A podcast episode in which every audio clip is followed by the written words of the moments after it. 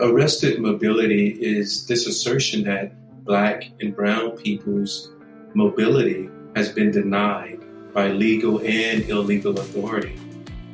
Charles Brown is a world leading researcher at the intersection of health, equity, and transport. His work centers, as he calls it, people closest to pain black, brown, and low income communities who have traditionally and currently poorer infrastructure than their neighbors. I invited Charles onto the podcast to have a conversation about how we can better create opportunities for outdoor physical activity in parks and public spaces for Black, Brown, and minoritized communities. My name is Dr. Maddie Orr. This is the Climate Champions podcast, and welcome back. So, Charles T. Brown, a pleasure to have you on the show. Uh, I've been looking forward to this conversation since we connected about a month ago now. And you're a senior research specialist at the Allen M. Voorhees Transportation Center. Uh, you run Equitable Cities. You're involved in a number of projects as a, a academic working at the intersection of uh, transport and active living and health and community well-being tell me about yourself tell me about your work i want to learn about you before we dive into cycling and active transit and all these different pieces right well it's a pleasure to be here so thank you first and foremost for having me here um, as you alluded to, with a slight correction, uh, I'm a senior researcher with the Allen M. Voorhees Transportation Center. I'm also an adjunct professor at the Edward J. Bloustein School of Planning and Public Policy. In both the Voorhees Transportation Center as well as the Bloustein School are both at Rutgers University. I also serve as a 2020 fellow within the Yale program on climate change communications in partnership with the OpEd project. And lastly, as you stated, when I have time, I'm the founder and managing principal of Equitable Cities LLC, uh, which is a urban and regional planning policy and research firm working at the intersection of transportation, health, and equity. So when it comes to my work, um, I'm very much rooted in addressing the concerns of the sort of historically underserved and disenfranchised communities uh, throughout North America, as well as around the world when the opportunity presents itself. Uh, this is my focus because I identify as a Black man. I've lived and was reared in rural Mississippi. I've served in the military but I've worked in the private sector, the public sector, and now academia. And one of the things that I've known consistently throughout all those different worlds is that those who are suffering continue to be black and brown people and low income people throughout North America. So I made a very conscious and early decision early in my career that no matter what field I was in, I would always center those who were struggling most. And so as I work now at this intersection of transportation, health, and equity, my research agenda, my workshops and my trainings, and all of the keynote presentations that I do throughout the course of a given year continues to center those most in need. Very interesting. And so t- bringing together huge fields, like I, when I think of equity, I like that's just such a huge piece um, that should be ingrained in every field and every domain. But what does it mean to bring together transit or transport and equity and health? Like what what does that intersection actually look like? Um, tell me about some of those projects or, or what the work is. Right. So at the intersection of transportation, health, and equity are where you find the needs of people. And so I center people in my work, and my work consists of some of my most notable uh, contributions as I've gained this sort of international attention for helping create safe, healthy, and livable communities includes uh, research such as understanding the barriers to biking and walking for Blacks and Hispanics throughout New Jersey, understanding barriers to biking and walking for Black women, Hispanic women, um, analyzing the impact of crime on walking frequency and propensity, also drafting op ed pieces on centering and prioritizing equity in transportation planning and decision making. I've done work around looking at access in parks and open spaces. And then lastly, I've served as an instructor for the Smart Growth America, National Transit Institute, Federal Transit Administration, Federal Highway Administration, as well as I'm a part of the CDC's Walkability Action Institute, where I serve as a member of course faculty. And in each of those roles, again, I'm centering the needs of people, but I'm focusing on those who have been most disenfranchised, which are Black, Brown, and low income populations throughout North America. So, the reason that I was initially drawn to your work was the cycling active transit piece. Um, so, cycling, walking, running if that's what a person is into. Um, moving people moving from point a to point b in a way that is safe and comfortable for them. And as i was looking through this podcast is about sports but i was look as i was reflecting on what was missing i realized a few things were missing so far in the lineup. One was urban spaces um, dense city centers uh, communities that are not well connected to services in a city um, and how people move about that space. And then I realized as well that, you know, I talk a lot about competitive sport. That's not how a lot of people move their bodies. That's also not how a lot of people have a relationship to movement and physical activity and health in their spaces. Um, for a lot of folks, it's just getting on a bicycle. It has nothing to do with racing. It's just get on your bike and that's your method of transport to get to work, to get to school. So there's a lot of connection between what you do and what I do. And, and I think it falls kind of at that intersection of cycling um, and, and active transit. And so I'm curious if you can tell me a little bit about that work on barriers. Why is it that certain people may feel less comfortable, may have less access? Um, what are the, I guess, physical, but also psychological and health barriers to uh, participating or, or feeling comfortable with active transit? Right. I mean, there's a lot there, right? there's a lot there. So I'll start with number one, not all communities are created equally. And what is meant by that is that in the space of active transportation, what you find is that historically, as well as in modern times now, there are certain communities, again, those who are historically black, brown, and low income, who lack adequate bicycle infrastructure. For instance, they don't have bicycle lanes. Lanes. If they do have bicycle lanes, for instance, they're not protected bicycle lanes. Um, and then, even if they do have protected bicycle lanes, they have fewer lanes than their counterparts. There isn't um, proper access to uh, trails and other sort of multi-use facilities in these communities as well. And if so, again, they're not safe, they're not comfortable, and they're not as aesthetically pleasing as some of their counterparts. And so in these communities, what you find is that there's a, a lack of attention being paid to the duality of safety and the importance of addressing the duality of safety within these communities. And what is meant by that is that these communities, black, brown, and low income, they are burdened by traffic violence concerns the same way their counterparts are, but they're also more so they're also burdened by, excuse me, um, concerns around crime and violence against their bodies.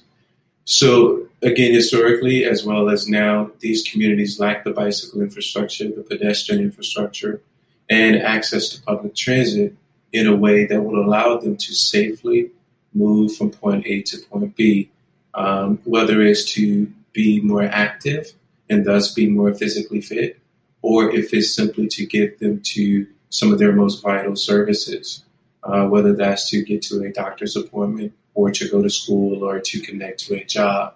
And so part of what we have to do is to continue to raise that awareness because there is this presumption that all things are equal and they're not.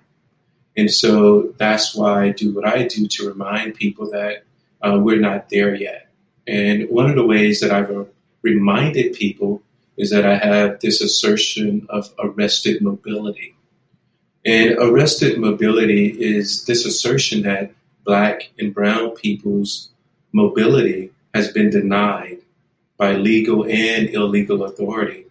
So they lack this sort of inalienable right to move to be moved by these different modalities that we talk about, or quite frankly, to simply exist in public space. And when you think about this holistically, what you find is that this has resulted in adverse social, political, economic, and health effects that are widespread. But more importantly, they are preventable. Unfortunately, though, because they have not been addressed in a more holistic way, uh, they have now become the trauma resulting from these intergenerational. And so it's important that we raise the awareness, which is um, why I'm starting with that piece. But I, it was also important to give it a name so that people can, because it's such a big issue, uh, have a word or a phrase to sort of capture what it is they're struggling with. And I think arrested mobility does that. I agree. I you mentioned that the first time we spoke about a month ago and I was captivated by it immediately. I think what's so interesting about that terminology as well is it speaks volumes to like the word arrested. Um, you know, a, a, a body, a person being captive within a certain confinement and not being able to move is exactly what we're talking about like the limit of of like you say arrested mobility it really interesting kind of play on words use of of terminology that that everybody can understand immediately. Um, it, you know, it's not rocket science to figure out what that means. I, I want to pick up on another piece that you just mentioned uh, at the beginning about some of your work related to access to parks and public spaces. Um, this is something that, with a history of redlining in the United States, uh, is a problem. It's a problem where I come from in Canada too. Again, not all communities are made equal. But parks are spaces that are good for health. They're good for socializing. They're good for playing. They're good for kids. That you know, like the benefits of parks are well known. So, I'm hoping you can dig into that a little bit for us and unpack why it is that the that parks are not well distributed and, and what has to go into better improving or, or bettering access to parks for black brown and poor communities. Yeah so one of the first things that we have to keep in mind we talked about to start this conversation the lack of safe and accessible pedestrian and bicycle infrastructure in our communities uh, a better way we would say that in the States is we would say there is a lack of complete streets. And so when you think about access to park and open spaces, in many ways it begins with the streets that connect you to these places. And so when you look historically and presently at black and brown and low income communities, first they lack proper access via complete streets to these locations. What we know is that proximity is an access. So many will argue that these communities have parks and open spaces present within them. But I'm quick to remind them that that proximity does not equate to access because you have to consider how unsafe many of these roadways and paths to these locations are for these communities. This is especially especially a concern uh, when you look at the fact that black and brown people are like 72% more likely to be struck and killed by a car in the states. And so if you have incomplete streets adjacent to these parks, it makes it you arrest their mobility, number one. But then number two, um, who in their right mind would want to cross these major thoroughfares to enjoy these quote unquote beautiful parks? Another thing one has to remember is that um, once you're within that park, there are ways in which you are treated that differs from your counterparts. For instance, if you are a black male or a black female, you may run into your mobility being policed by law enforcement, or you may run into your mobility being policed by the self deputization of white citizens within that space who feel that your very presence presence there is a threat to their freedom uh, in mobility within that space. So we have to think, we have to get out of our silos as planners, as engineers, as public health, as climate professionals, and we have to look more holistically at what is preventing people from being able to move freely within a space. And in these communities, there are parks but these parks are not designed in a way that encourages use. The roadways surrounding them serves as barriers to accessing them. The people who are enjoying these beautiful spaces with black and brown people um, have historically called law enforcement on them. And so when you look at all of that together, um, again, your mobilities are not only arrested, but then there's trauma that results from that. And that trauma is not discussed enough in our respective fields. So, aside from designing complete streets and then fulfilling that by actually implementing the design, what has to be done here? How do people who look like me be better allies? How do we encourage our planners and our engineers, like you say, to take on that work? What steps need to be taken? Well, yes, we do need um, my white brothers and sisters out there to be more courageous and more aware and about the sort of injustices that have took place. Um, so awareness, increase awareness. I'll give you the one, two, three, four, five, six. Awareness, increase awareness. Number two, improve design of the streets, so complete the streets. Number three, make sure that it's safe not only during the day, but also at night for all people visiting that space. Uh, number four, realize that there's design of the parks as well as the spaces around them have historically and culturally been very white centric. What that means is that many parks and open spaces are designed in a way that brings out the pride of whiteness, but ignores the pride of other cultures. And so when you don't see yourself present through the design, through the programming, uh, in the policing of a space, then more than likely all of that serves as a barrier. So there's not a one trick pony here. This is not like, hey, you do this one thing and it's going to lead to black and brown people frequenting these parks more. What you have to do is sit down with these people and understand what it is in a public space that they would most enjoy. What is it about a park that they need that would encourage them to come there more often than not? And so this starts with a conversation, very similar to what we're having right now. And so those community engaged ideation sessions and projects and consultations and feedback seeking um, conversations, right? How are they are they happening? Are there bright spots? Are there people out there doing this work, you know, really getting it right or on the way to getting it right? I think if I had to give it a grade, I would say that we're on our way collectively to getting it right. Too often, though, this sort of public involvement and engagement has been done simply as a formality. It hasn't been done from the perspective of let's listen and learn from these populations to better understand what their needs are so that we can design, so that we can program our spaces for all users. Instead, there has been a lot of assumptions made about what cultures need to thrive in a space. And as a result of that, we have parks and open spaces in these communities that are underutilized in addition to that, what we have done as well is that we work in very aggregate terms. There's a lot of generalizations. And when you look at data, there's a lot of aggregation of data without any respect to the sort of individual differences among these population groups. And again, what they need to thrive. So we have to disaggregate the data.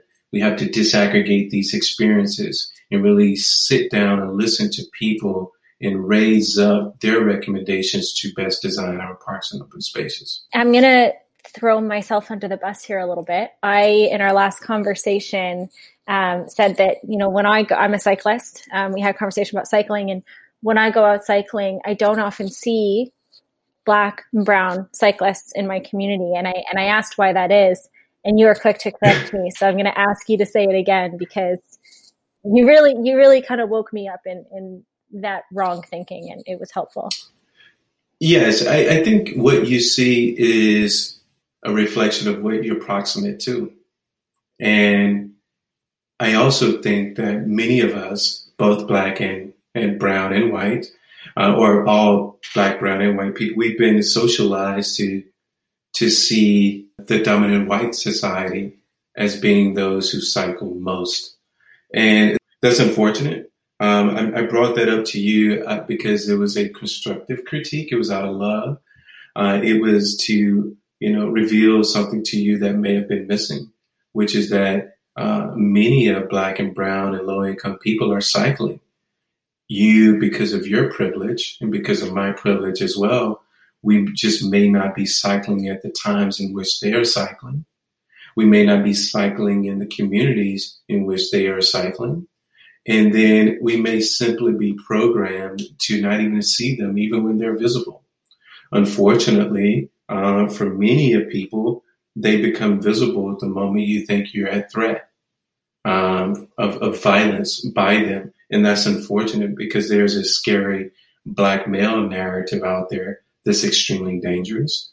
But in my circles, I see all the time black people biking.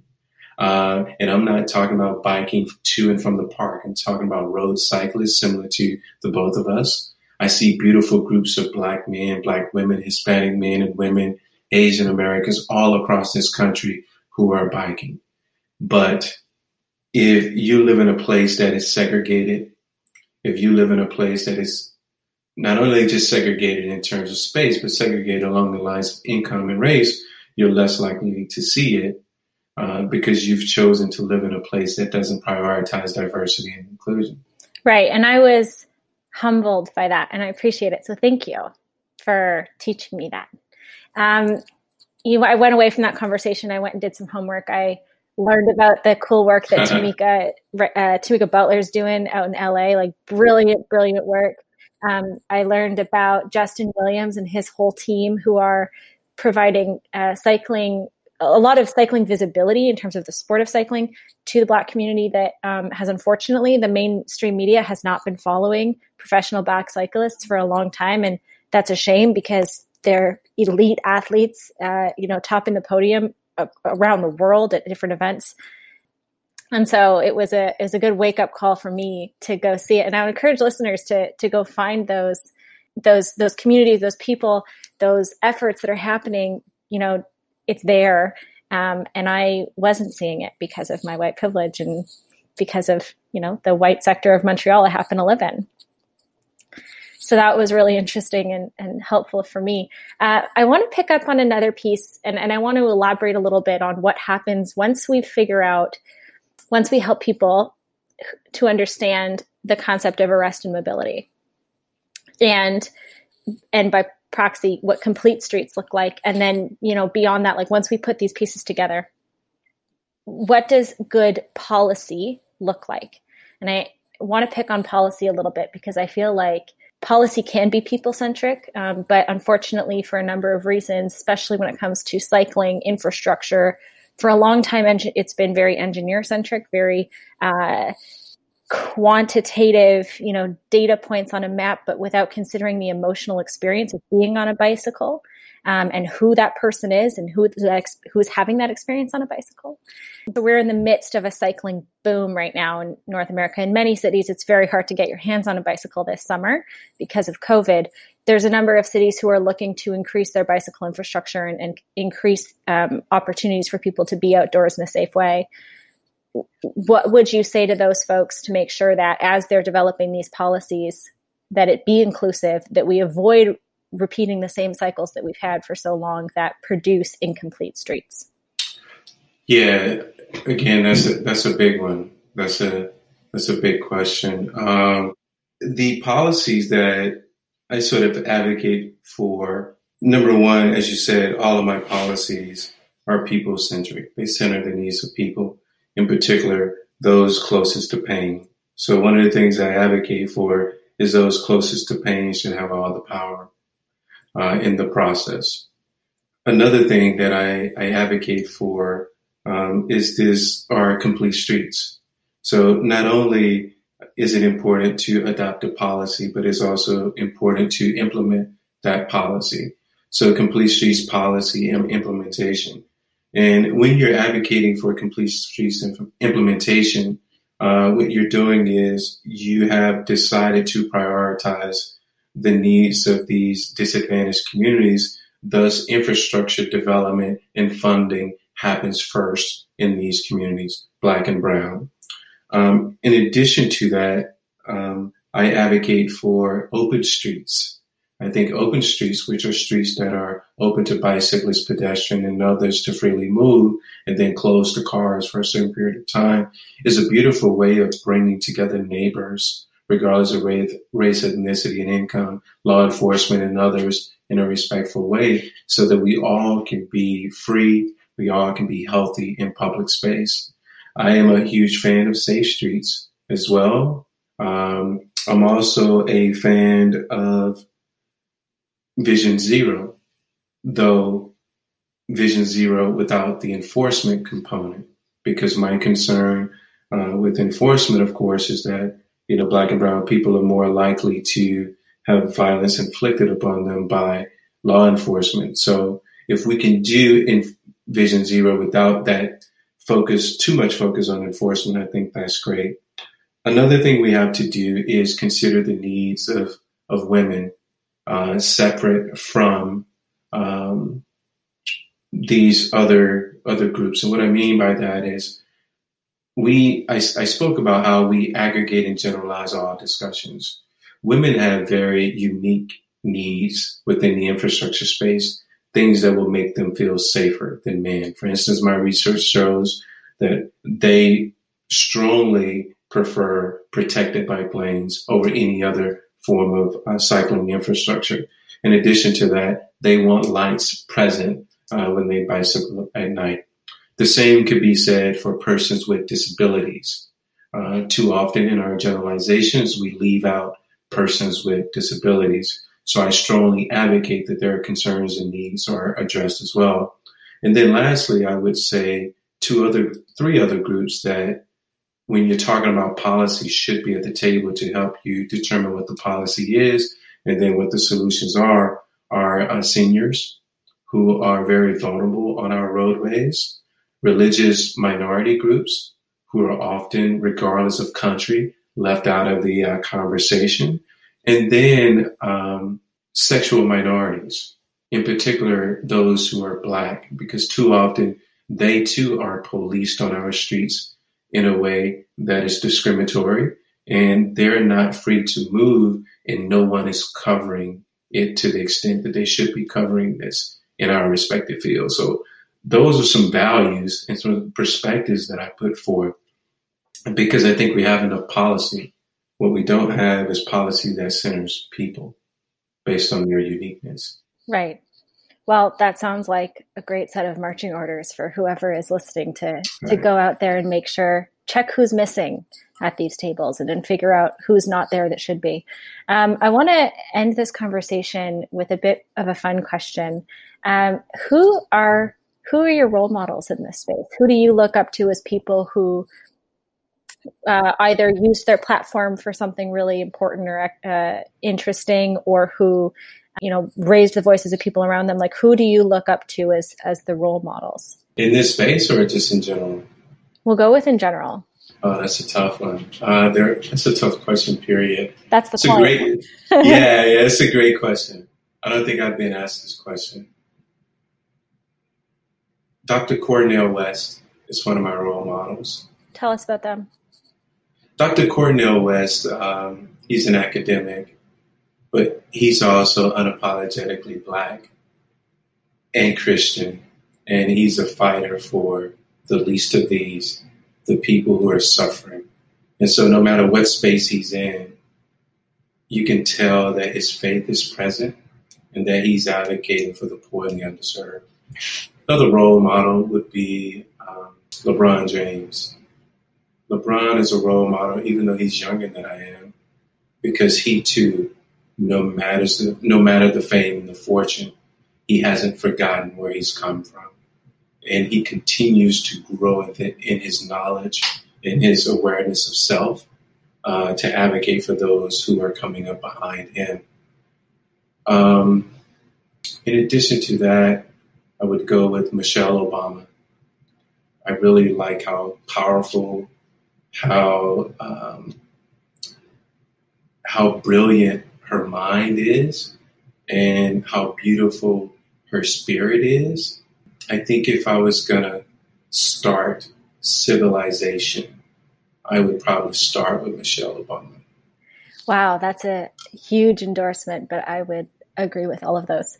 Uh, so thank you so much, Charles, for for spending your time with me on the show and for sharing your important research and some great perspectives on you know what we need to improve in terms of keeping our streets and our parks and our open spaces healthy and inclusive uh, moving forward, which is only going to become more important. So, I really can I say one other thing? Absolutely. The one thing I would like to say is people may say, "Why are you focusing on what's wrong?" The reason why I'm focusing on what's wrong is because we haven't gotten it right. And my fear is that if we don't pause for a moment and reflect on what is truly wrong, what we're going to do is we're going to perpetuate perpetuate the sort of inequities that currently exist, and we're going to make things worse off for everyone. So I'm not speaking about what's wrong for the sake of you know, speaking about what's wrong, I want us to get it right. And I think right now we have an opportunity to pause and to reflect on what has been done so that we can make the future brighter for us all. I agree. That's that's a great point. Um, if people wanted to follow your your research, your work, where can people find you? People can find me at CT Brown 1911 that's at CT Brown 1911. Uh, for those of you who know what 1911 stands for, uh, for those of you who do not know, it's uh, Kappa Alpha Psi Fraternity Incorporated, of which I'm a member. So at CT Brown 1911 on Twitter, um, that's the best place to find me. Or look me up at Rutgers University. I respond to my emails and all phone calls, so feel free to give me a call. I'm also present at the same at LinkedIn at CT Brown 1911 or Charles T. Brown. Great. Well, thank you so much. It's been a pleasure sharing this time with you. Same to you. Take care.